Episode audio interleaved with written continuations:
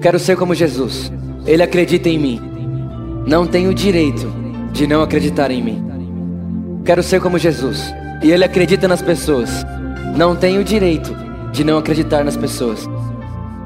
Quero ser como Jesus. E ele fez tudo por amor. Não temos o direito de não fazermos tudo por amor.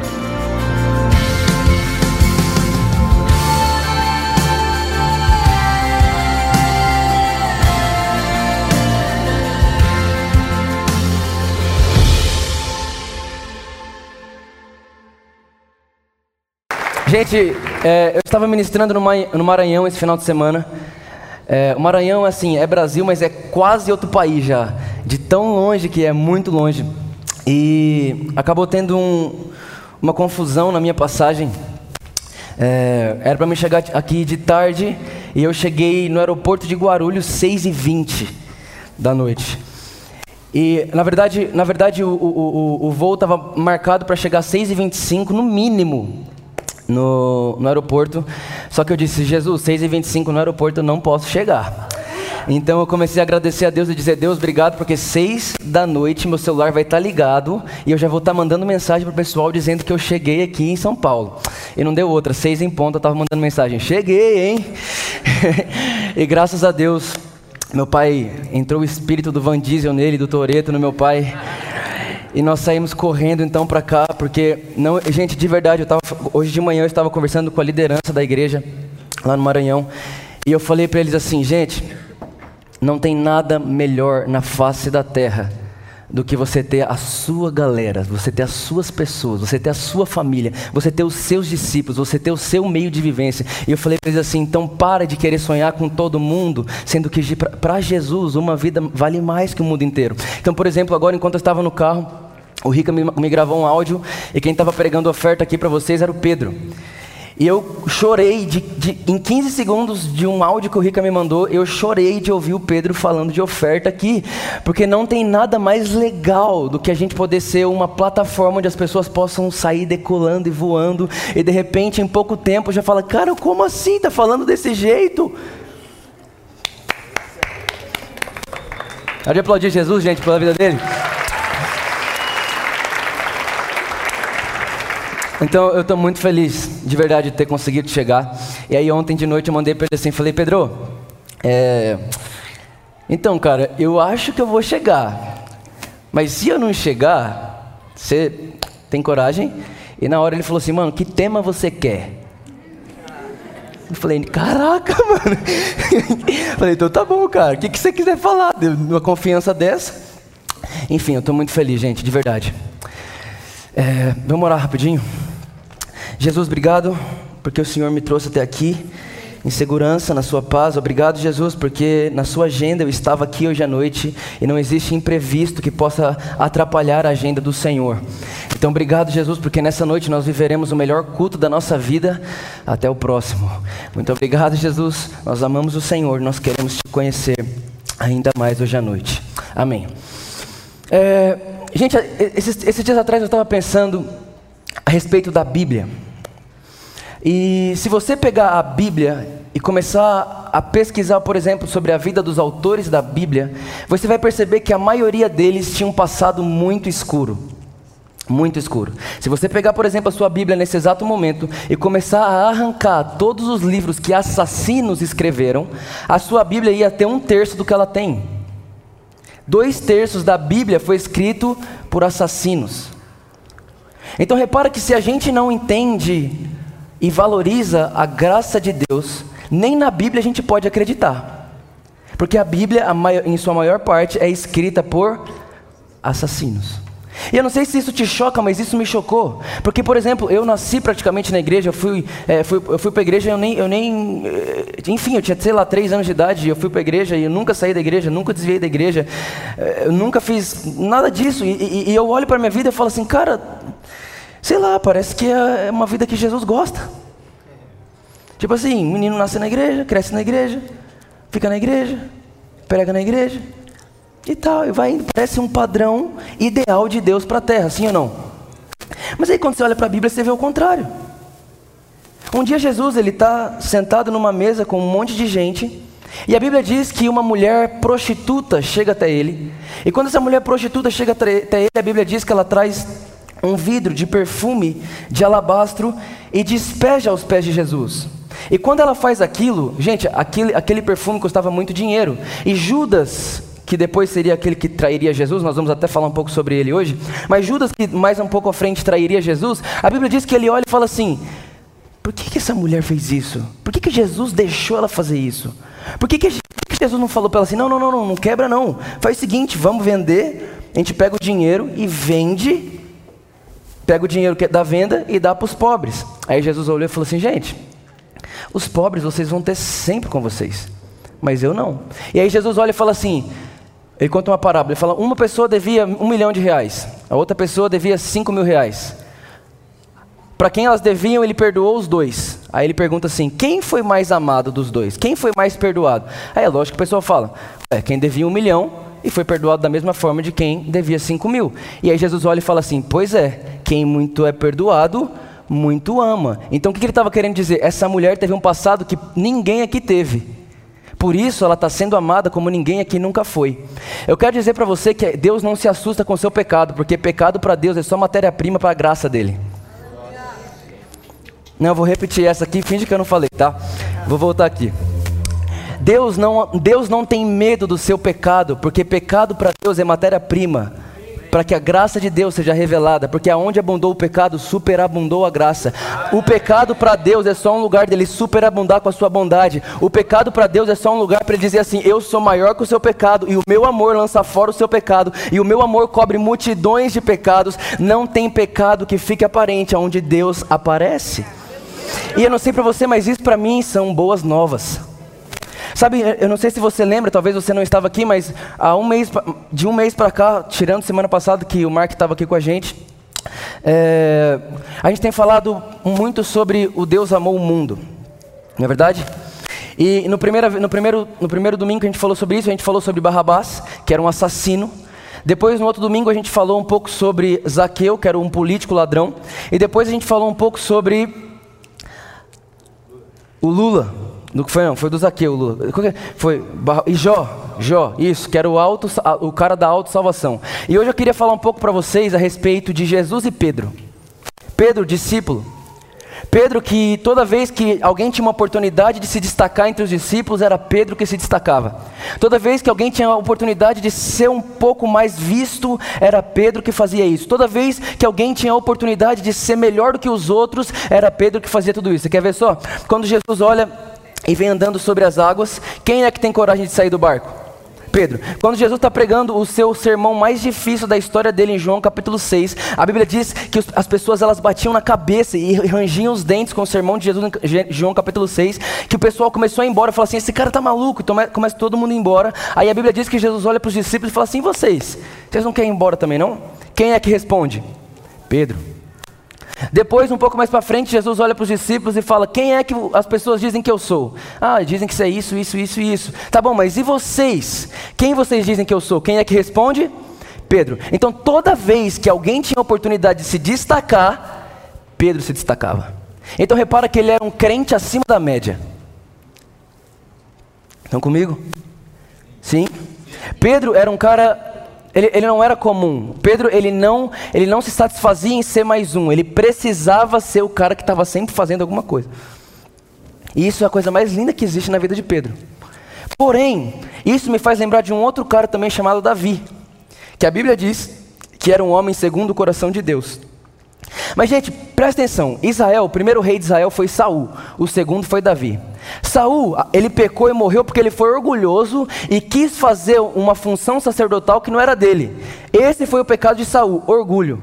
Agora, qual que foi o pecado de Davi? Assassino, adultério, mentiroso e dá para pôr mais algumas coisas. Então, se a gente for parar para olhar na ótica humana, quem pecou mais? Por que, que, por que quem pecou mais, gente? Vamos lá. É por isso que Davi foi o homem segundo o coração de Deus. Sabe por quê? Porque onde muito é perdoado, muito ama. Então, a boa notícia que eu tenho para você hoje é que não importa o tanto de pecado que você tem, porque a matéria-prima para Deus é o seu pecado. Talvez isso soa muito escandalizante. Pois é, a Bíblia diz que a obra da cruz é escandalosa. E o problema da igreja foi que a igreja começou a ter medo de pregar a obra da cruz. Porque é muito mais fácil eu dar um monte de lei para eu deixar um monte de gente adestrada do que dizer para todo mundo: vocês são livres por causa da graça de Deus. E a graça de Deus é a única coisa que pode fazer vocês viverem uma vida santa. Mas não, a gente prefere ser um monte de cachorrinho que aprendeu a não latir, mas nunca deixou de ser cachorro. Olha só, se um cachorro late toda vez que você bate na porta, você bate nele, e toda vez que alguém bate na porta ele não late, você dá biscoito para ele, uma hora ele para de latir. Mas ele não para de latir porque ele deixou de ser cachorro, ele para de latir porque ele quer biscoito. É mais ou menos assim a minha vida, a, a minha não, nem a sua, amém? mais ou menos, ou menos assim a vida de muita gente com Deus. É mais ou menos assim, ó. Tá vendo essa linha aqui, ó? Essa linha aqui é a linha da imoralidade. Se você passar por ela, Deus pesa a mão.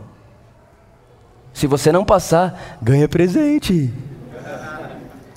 Essa outra linha aqui é a linha do dízimo e oferta. Porque se você não der seu dízimo, quando você não dá o dízimo, os 90% é amaldiçoado, o diabo rouba os 90%. Então o cara dá os 10% não porque ama Deus, mas porque ele quer os 90%.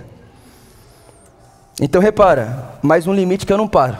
desse limite eu não passo. Então assim, eu dou, no, eu dou, eu dou 10% e ponto final. Não peça mais não.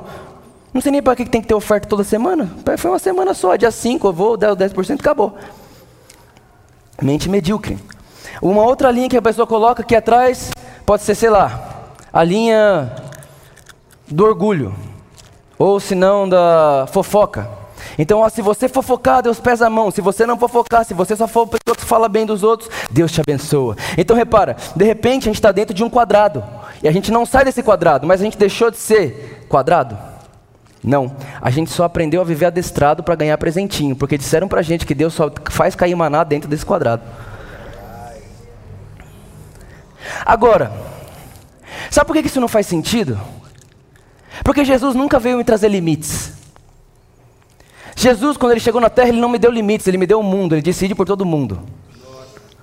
Quando Jesus veio para a terra, ele não me deu limites, ele me deu vida. Ele disse: Eu vim para trazer vida e vida plena e abundante. Eu não sei você, mas não faz sentido para mim vida plena e abundante dentro de um quadrado. Muito pelo contrário, vida plena e abundante para mim é uma vida que você pode voar, andar, se relacionar, comer, beber, prosperar, cultivar, amar, perdoar, voltar e. E mais, sem medo, sem culpa e sem nenhum tipo de condenação, porque a Bíblia diz que em Cristo Jesus não há mais condenação. Estão comigo? Agora, olha só, a gente aprende a ser adestrado, mas não nasce de novo. Sendo que, gente, isso é demais. Alguém aqui já viu alguém chegar num peixe e falar para o peixe assim: peixe, você precisa aprender a nadar. Já viu pegar? Já viu alguém chegar num cachorro e falar: cachorro, você precisa aprender a latir? Já? Você não vai precisar chegar num corintiano e falar: você precisa aprender a torcer.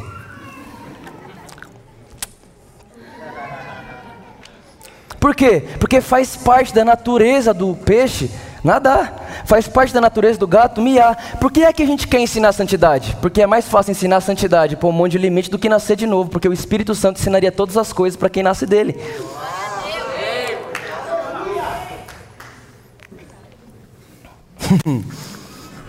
então, o que, é mais seguro? Responda você mesmo: viver dentro de um quadrado ou viver pelo Espírito? A gente sabe muito bem em Gálatas 5,17 que fala, Vitor, mas existe uma guerra. Quer ver? Põe aí, Gálatas 5,17. Gálatas 5,17, presta atenção. Muita gente, muita gente mesmo, usa esse versículo como uma forma de é, dizer que a vida é sim muito pesada, dizer que a vida é sim muito difícil. Olha lá. Pois a carne deseja o que é contrário ao espírito e o espírito é o que é contrário à carne. Eles estão em conflito um com o outro. Jesus. Esse negócio todo preto aqui é um perigo, parece que continua, mas tem um degrau. O que é contrário? Tá, eles estão em conflito um com o outro, de modo que vocês não fazem o que vocês desejam. Então muita gente pega esse versículo, posso próximo. Mas se vocês são guiados pelo Espírito, não estão debaixo da lei. Agora põe 16. Olha só isso aqui. Por isso digo: vivam pelo Espírito e de modo nenhum, falem comigo, de modo nenhum. De modo nenhum. Fala mais forte, de modo nenhum. De modo nenhum. Satisfarão os desejos da carne. Pergunto para você: é mais fácil viver num quadrado ou viver pelo Espírito?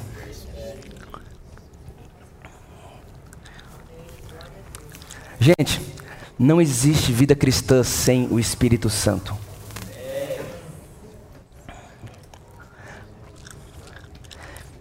É por isso que qualquer religião pode ser religião e ter um Deus, mas só o cristianismo tem Jesus, porque o Espírito Santo revela quem Jesus é. Você pode ter Deus em qualquer lugar, mas Jesus você só tem no cristianismo, porque só o cristianismo entende a pessoa do Espírito Santo. Eu vivo pelo Espírito e quando eu vivo pelo Espírito, eu não satisfaço os desejos da minha carne. A minha carne morreu com Cristo Jesus na cruz e agora eu vivo para Jesus. Agora, Vitor, tá bom, você está dizendo para mim então que a gente nunca mais vai errar? 1 João, capítulo 1, versículo 7.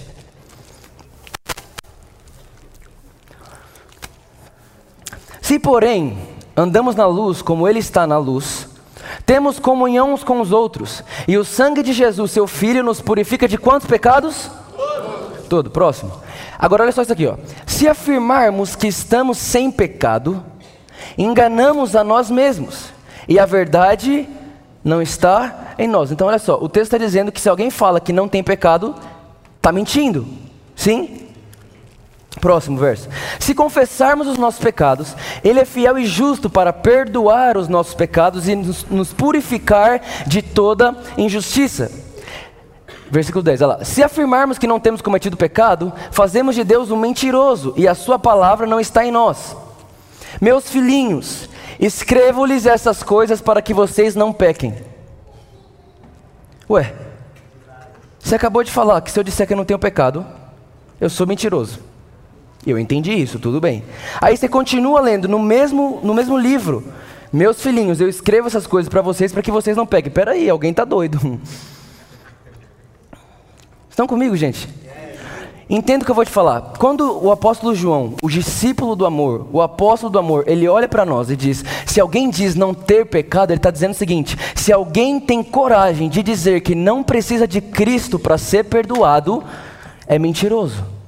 Agora, quando eu confesso o meu pecado e sou perdoado em Cristo Jesus, eu entendo uma coisa: agora o pecado na minha vida é se, porém, alguém pecar. O problema é que tem muita gente que acorda de manhã, Deus, obrigado por esse dia e já te peço perdão pelos pecados que eu vou cometer hoje. Eu tenho certeza, eu tenho certeza que hoje eu vou ter pensamentos ruins, eu tenho certeza que hoje alguma coisa vai sair do eixo. Deus, eu já te peço perdão porque eu vou buzinar para alguém no trânsito. Deus, eu já te peço perdão porque eu vou olhar para a mulher que não é minha. Deus, eu já te peço perdão porque tenho certeza absoluta que alguma coisa vai sair do eixo. Eu já te peço perdão agora de manhã, porque vai que no meio do dia eu esqueço de pedir perdão, aí se eu não confesso meu pecado, eu não sou perdoado, vai que eu esqueço, não peço perdão por hoje, aí chega amanhã, Jesus volta, eu não não vou para o céu. Piada. Fala, pra, fala comigo assim, ó. Pecado, Pecado. É, se, é se e não quando.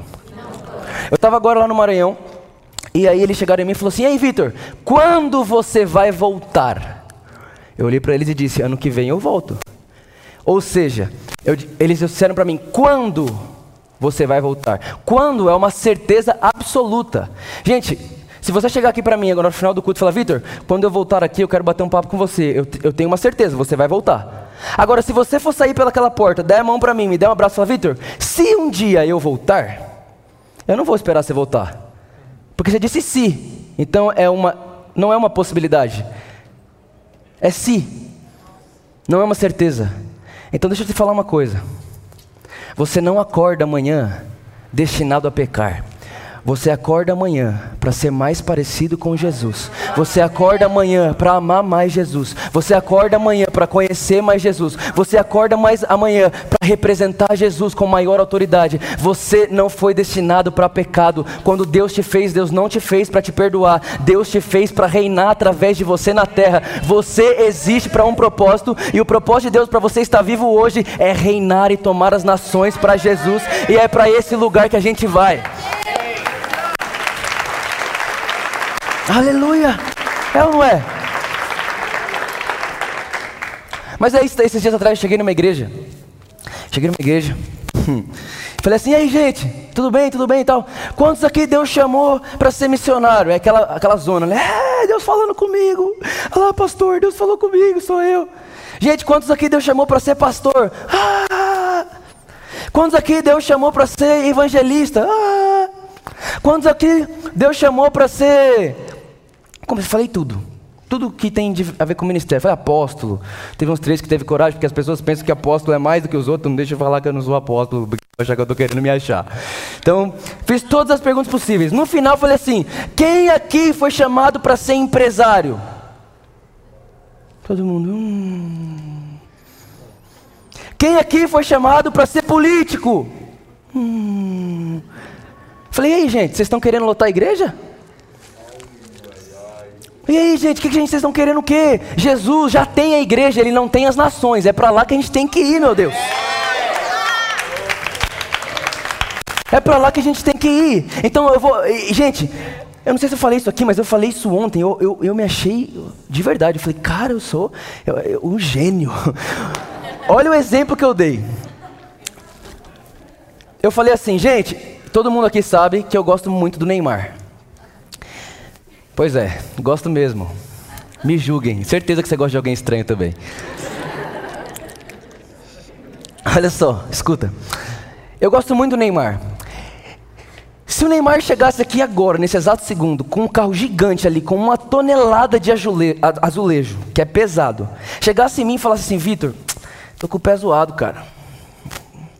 Tem coragem de tirar aquilo lá para mim? Eu fico 77 horas, mas eu vou tirar tudo. E mais, no final eu limpo o carro dele ainda, deixo limpo.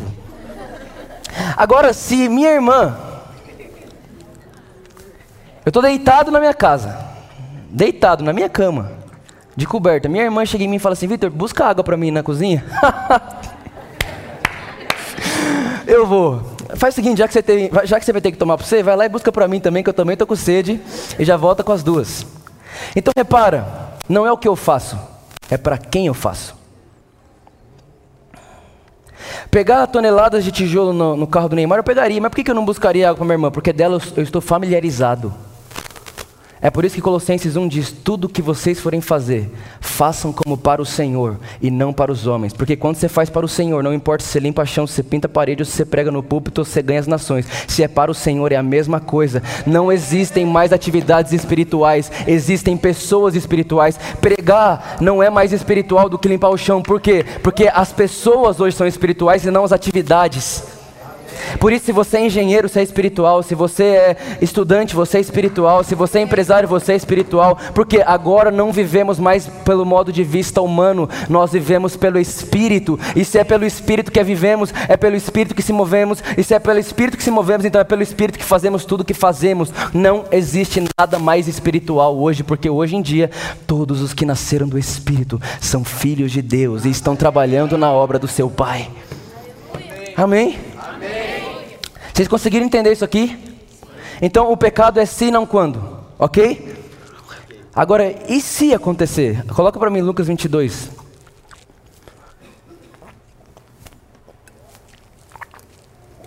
Mais para frente. Eu esqueci o verso, acredita? Mais para frente, mais, mais, mais. É lá no final.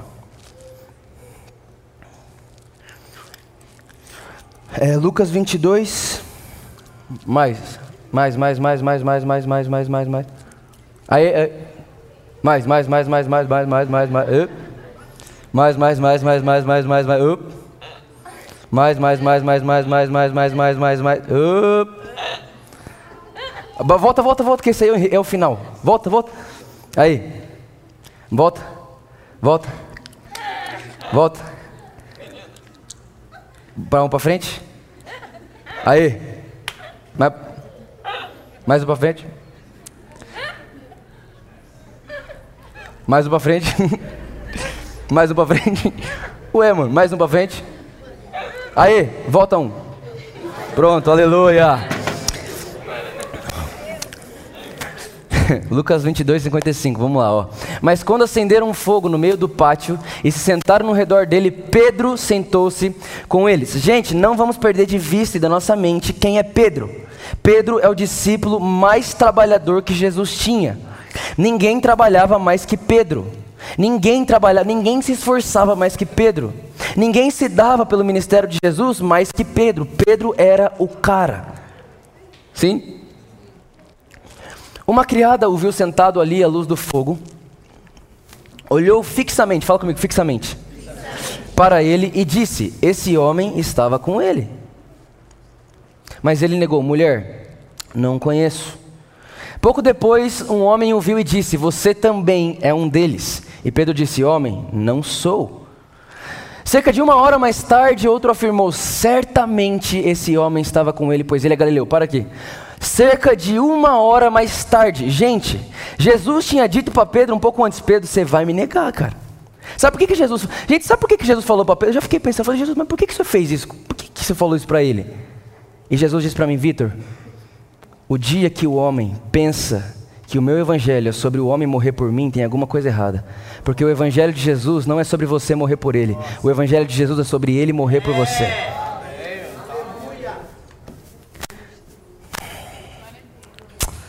Então, sabe qual é a pessoa mais incrível para mim? A pessoa mais incrível para mim não é a pessoa que toma um tiro na cara porque não negou Jesus. A pessoa mais incrível para mim é uma pessoa que tem coragem de viver como alvo do amor de Deus na terra, de que o Deus tem prazer em mim e não tem medo disso, é a minha identidade. A Bíblia diz que o prazer de Deus está em mim. A Bíblia diz que eu sou o alvo do amor de Deus. A Bíblia diz que Deus é feliz por me amar.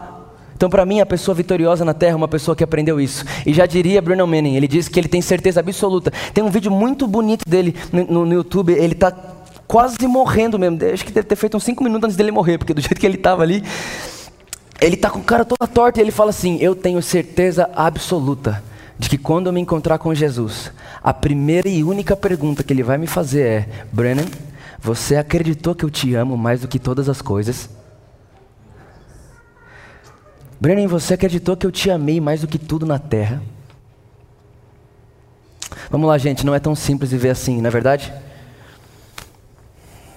É muito, é muito natural não entender isso, porque é uma coisa muito sobrenatural. É por isso que ninguém entende isso se não for pelo Espírito de Deus.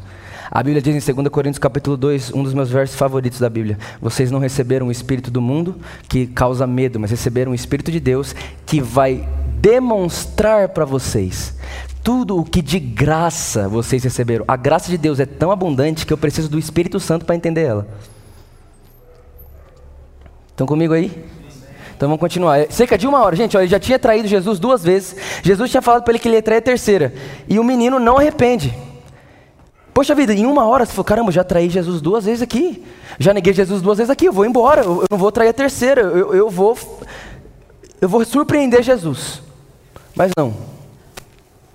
Certamente esse homem estava com ele, pois é Galileu. Próximo. Pedro respondeu: Homem, não sei do que você está falando. Falava ele ainda quando o galo cantou. Olha o próximo verso. O Senhor. Gente, Pedro estava no pior momento da vida dele.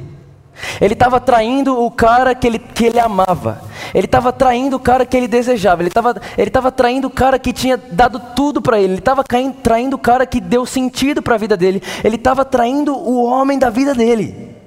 Era um momento muito difícil. Muito. Pensa num cara que algum tempo antes está dizendo eu morro por você. Algum tempo depois já está traindo o cara três vezes consecutivas. Gente, de verdade, você que é homem está aqui, você sabe, quando você fala uma coisa e não consegue cumprir, você se sente um lixo. É verdade ou não é? Agora olha o que Jesus faz no momento mais difícil da vida de Pedro. O Senhor voltou-se e olhou diretamente para Pedro. Gente, tinha uma multidão lá. Tinha muita gente em volta daquilo, daquilo tudo acontecendo. A casa do sumo sacerdote estava lotada. Tinha muita gente querendo ver o que estava acontecendo, mas a Bíblia diz que no meio da multidão Jesus achou os olhos de Pedro. Ah, vamos lá, alguém. Jesus achou o olho, de, o olho de Pedro no meio da multidão. Então Pedro se lembrou da palavra que o Senhor lhe tinha dito: Antes que o galo cante, você me negará três vezes. Olha para cá. Gente, com certeza você já viu quando uma criança erra, quando uma criança faz uma bobeira, ela não quer olhar. Porque se o pai chega e fala assim, não toca, ela vai e toca. Quando o pai chega, ela. Porque a gente é habilitado a não olhar nos olhos da pessoa que a gente acabou de machucar. Nós, seres humanos, nós somos habilitados. Se uma pessoa te trair, cara, você vai demorar para olhar no olho dela. Se uma pessoa te magoar, te decepcionar, você vai demorar para olhar de novo no olho dela. Mas essa é a ótica humana. Porque Jesus, quando Pedro estava traindo ele, no momento mais difícil da vida dele, no meio de uma multidão, Jesus achou Pedro. Quando Jesus falou, o galo vai cantar, então cadê Pedro? É o momento mais difícil da vida dele. É o momento mais decepcionante. Ele nunca se decepcionou tanto porque ele sempre falou que ia fazer e fez. Andava sobre as águas, reunia a multidão, pregava, não sei o que, fazia tudo. Agora ele vai estar mal. Aonde é que Pedro está? Porque eu preciso colocar os meus olhos nele. Jesus não tem medo do seu pecado. Jesus não tampa o olho quando você vai errar. Jesus não se esconde de você quando você peca. Quando você traz Jesus, ele não se esconde de você, porque ele não é homem para que minta, nem filho do homem para que se arrependa. E ele disse que ele nos ama acima dos nossos pecados. Ele disse que ele vai estar com a gente dependente de qualquer coisa. E cara, não sei você, mas isso para mim é esperança. Isso para mim é boa notícia. Isso para mim é motivo de júbilo. Eu sou feliz porque Jesus não tira os olhos de mim. Jesus não tira os olhos de mim. Não importa o que eu faça e nem o que eu deixe de fazer. Jesus Jesus está sempre me procurando no meio da multidão para dizer: Vitor, eu continuo olhando para você. Você acabou de me trair, mas eu continuo olhando para você, porque nada e nem ninguém vai tirar os meus olhos de você. Sabe por que, que a Bíblia diz para você manter os olhos fixos em Jesus? Porque os olhos deles estão fixos em você. Ah, é Jesus. Jesus é nossa mensagem, Jesus é nosso Salvador, Jesus é nosso Rei, Jesus é nosso porquê, Jesus é nossa vida, Jesus é nosso caminho, Jesus é nossa mensagem, Jesus é o nosso porquê de todas as coisas. Meu Deus, Jesus, por favor, vem aqui logo. Ah. Agora presta atenção nisso. Próximo versículo. Saindo dali, chorou amargamente. Eu quero falar hoje, talvez você está aqui e você é como um Pedro, você, você é crente, você ama Jesus. Você ama Jesus, você ama a vida de Deus, você quer Jesus. Mas talvez alguma coisa fez você trair Jesus, alguma coisa fez você errar, você caiu no meio do caminho. Eu quero dizer para você que por mais que você esteja com sua cabeça baixada hoje, Jesus está aqui agora, Ele vai levantar o seu pescoço para que você olhe nos olhos dele. E quando você olhar nos olhos dele, você vai perceber uma coisa Diferente do homem, que quando você trai ele, ele tem acusação para você. Ele vai olhar para você da mesma forma que ele te olhou antes da fundação do mundo, quando você estava dentro dele. A Bíblia diz em Cantares capítulo 5. Ah, meu Deus do céu. A Bíblia diz em Cantares capítulo 5, o noivo e a noiva, o noivo olha para a noiva e fala assim: "Por favor, não olha muito para mim, porque quando você olha muito para mim, eu fico desesperado". Você tem ideia de Jesus olhar para você e falar assim: você está me olhando muito. Você está me olhando muito. Você está me olhando muito. Eu vou ter que te agarrar. Eu vou ter que pegar você. Eu vou ter que te levar para um novo lugar. Porque você está me olhando muito. Desvia o olhar de mim. Porque ah, eu sou muito ousado em você. Eu sou muito apaixonado em você. Eu estou desesperado por você. Quando você me olha muito assim, eu não consigo te resistir. Meu Deus. Meu Deus. Gente, quando nós estamos com os olhos fixos em Jesus, nós somos irresistíveis para Ele. Nós somos irresistíveis para Jesus. Você tem noção disso? Você, um ser humano é irresistível para Deus. Meu Deus, meu Deus, não tem como ser triste. Fala sério. Aleluia. Você está comigo? Vou pregar mais um pouco. João capítulo 21.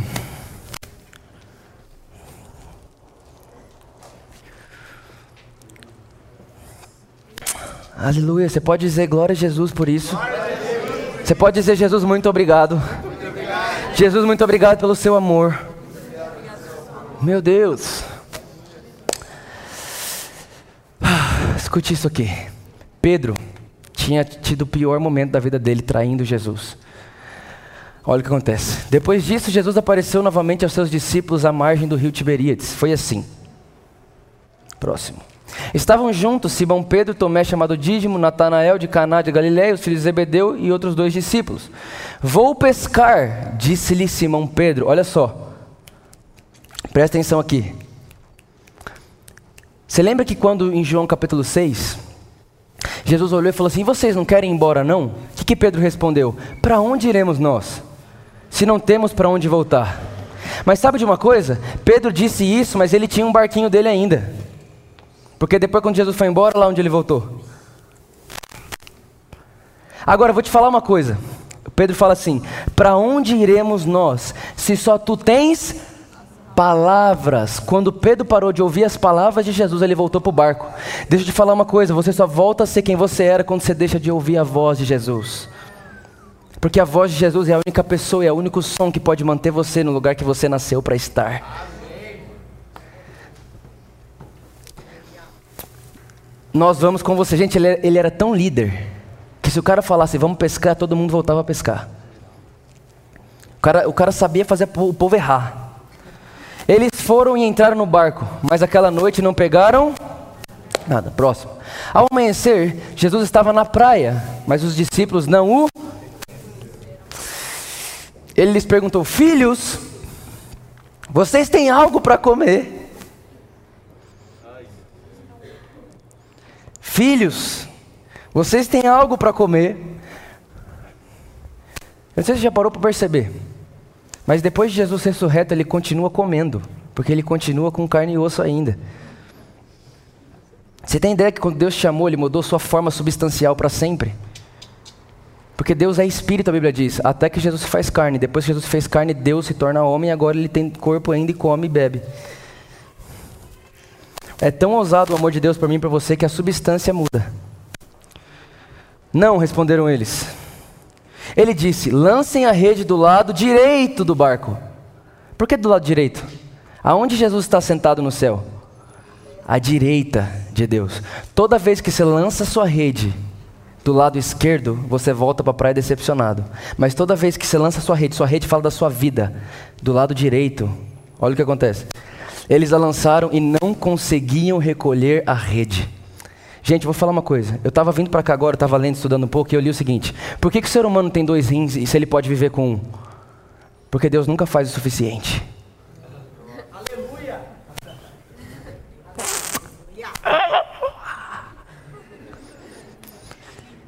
Não conseguiam recolher a rede. Alguns entenderam, outros não entenderam nada. Ficaram assim, que que ele falou? Pois é, você não sabe, você tem dois rins e você pode viver com um, mas por que, que Deus te deu dois? Porque Deus sempre faz mais do que o suficiente. Por que você tem duas orelhas? Você pode ouvir com uma, porque Deus faz mais do que o suficiente. É provado pela medicina que tem coisa no nosso corpo que não serve para nada. Porque Deus estava dizendo: Eu não faço só o que vocês precisam. Eu sempre serei o Deus da superabundância. Sempre farei mais do que vocês merecem, mais do que vocês precisam. E eu não dou só vida para vocês, eu dou vida plena e abundante. Versículo. Isso. O discípulo a quem Jesus amava disse a Pedro: É o Senhor. Gente, repara. João, está falando de João aqui. João era o discípulo que deitava no peito de Jesus. João era o amigo íntimo de Jesus. E quem reconhece Jesus de longe? João. Um dia nós vamos falar só sobre João, porque, por favor, né? Fala sério. É o Senhor. Simão Pedro, ouvindo isso, vestiu a capa, pois havia tirado, e lançou-se ao mar. Gente, repara, Simão Pedro tinha traído Jesus. Depois ele vai pescar. Chorou, se arrependeu, vai pescar. Jesus estava morto. Ele está lá pescando. Não pega nada. De repente aparece um homem pedindo peixe. Eles falam assim: Não tem peixe, não pegamos nada. Aí João olha para Pedro e fala assim: É Jesus. O quê?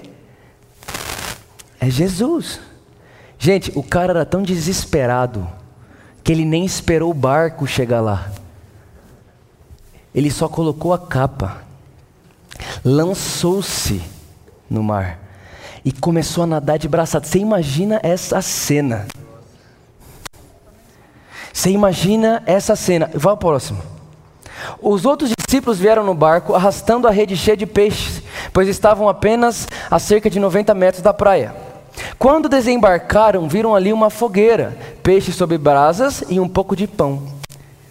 Sabe o que é mais legal? Que Jesus pediu pão para eles, pão e peixe, só que, que eles não sabiam que Jesus já tinha levado pão e peixe para eles. Jesus nunca te pede nada, cara, que ele não tenha. Você acha que você está dando uma coisa para Deus que ele não tem? Na verdade, quando você traz o peixe morto para ele, já está com o peixe pronto. Então eu vou te dizer, o peixe morto não dá para comer. Mas quando você leva para Jesus o peixe morto, ele já está com o peixe pronto para você comer. Isso é Jesus. Disse-lhe Jesus: Traga alguns dos peixes que acabaram de pescar. Tipo assim, só para não ficar chato. Simão Pedro entrou no barco. Olha lá, de novo, gente. Pedro foi nadando. Chegou lá, deve ter ficado assim, ó, para Jesus.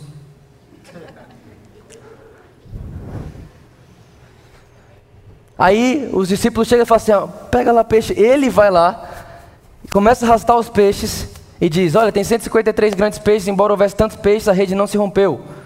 Jesus lhe disse: Venham comer. E nenhum dos discípulos tinha coragem de lhe perguntar: Quem és tu?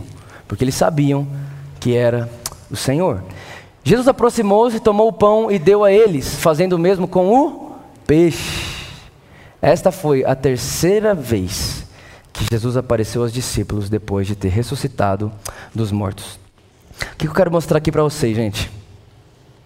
Não importa o que foi que você fez por Jesus. Você pode ter traído Jesus três vezes, ou talvez mais, ou talvez você está vivendo há anos fazendo isso, vivendo uma vida que você sabe que não é a vida que Jesus tem para você. Mas eu queria hoje te encorajar a fazer uma coisa: veste a capa, pula no mar e não espera o barco chegar em Jesus, vai você até ele. Tenha coragem de sair do barco.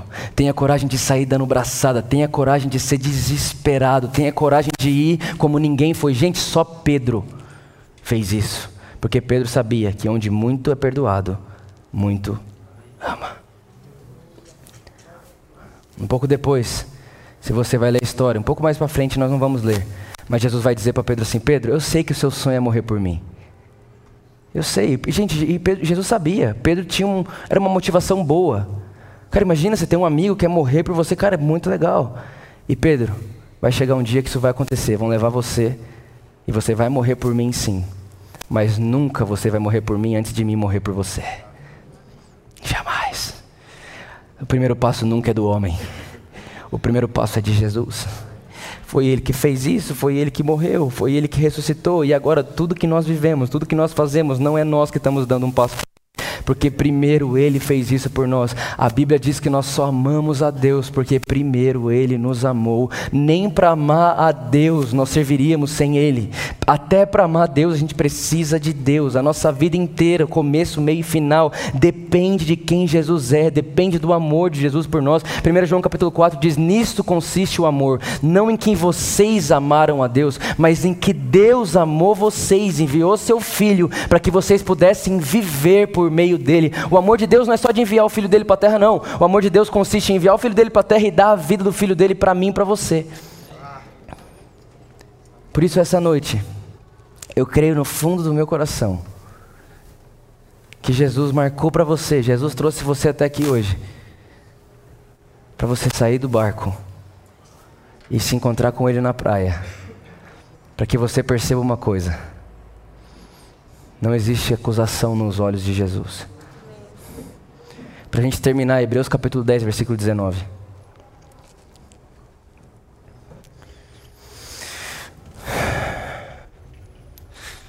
Hebreus capítulo. Portanto, irmãos, temos plena confiança para entrar no Santo dos Santos, pelo sangue de Jesus, por um novo e vivo caminho que Ele nos abriu por meio do véu, isto é, do seu corpo. Gente, Nunca esqueça disso que eu vou te falar. O véu do templo era o corpo de Jesus. Está escrito lá, olha, por um novo e vivo caminho que ele nos abriu por meio do véu, isto é, do seu próprio corpo. Então repara, quando o homem pecou, Jesus se colocou como um véu entre Deus e o homem. Mas eu pergunto para você, Jesus se colocou como um véu para separar ou para proteger? Para proteger, porque quem nos separará do amor de Deus? Ninguém. Então Jesus se põe como véu não para te separar de Deus, mas para te proteger. Agora eu pergunto, por que, que Jesus se coloca como véu? Porque Jesus sabia que se foi ele que se colocou como véu, ele também poderia ir lá e tirar. Então agora sabe qual é uma, a última boa notícia de hoje?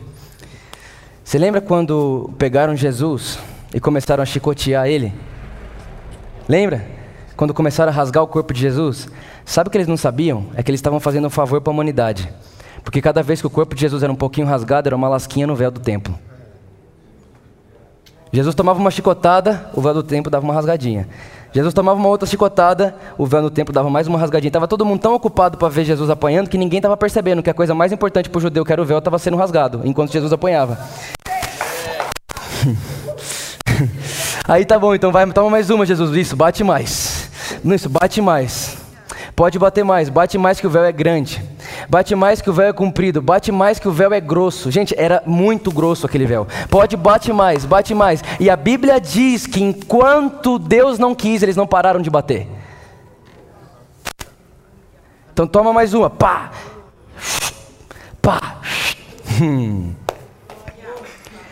E de repente a Bíblia diz que Jesus está na cruz. E ele suspira e diz: Está consumado. O que acontece com o véu do templo? E a Bíblia diz que Jesus está de braços abertos assim, e naquele momento eu acredito que era o que Jesus queria dizer para os discípulos quando ele disse assim: Olha, se você quiser ir para o Pai por aqui, você não consegue. Se você quiser ir para o Pai por aqui, você também não consegue. Se você quiser por aqui, você não consegue. Mas vou fazer o seguinte: por um novo e vivo caminho, eu estou fazendo para vocês por meio do meu corpo. Então faz assim: ó, eu rasgo o meu corpo, porque eu sou o caminho, eu sou a verdade e eu sou a vida. Então eu abro em mim mesmo um caminho para você, e por mim você pode entrar e você vai encontrar com a face do seu Pai. Por mim você pode pode entrar e você vai entender que você não é mais órfão. Por mim, você pode entrar e você vai perceber que você nunca foi vítima de nada. Por mim, você pode entrar e você vai perceber que você não é um acidente. Por mim, você pode entrar e você vai perceber que o seu pecado nunca me separará de você, porque não existe morte, nem vida, nem anjos, nem principados, nem potestade, nem pecado passado, presente ou futuro que pode nos separar do grande amor do nosso Pai. Ele fez para nós um novo e vivo caminho no seu próprio corpo. Aleluia! Fique de pé no seu lugar.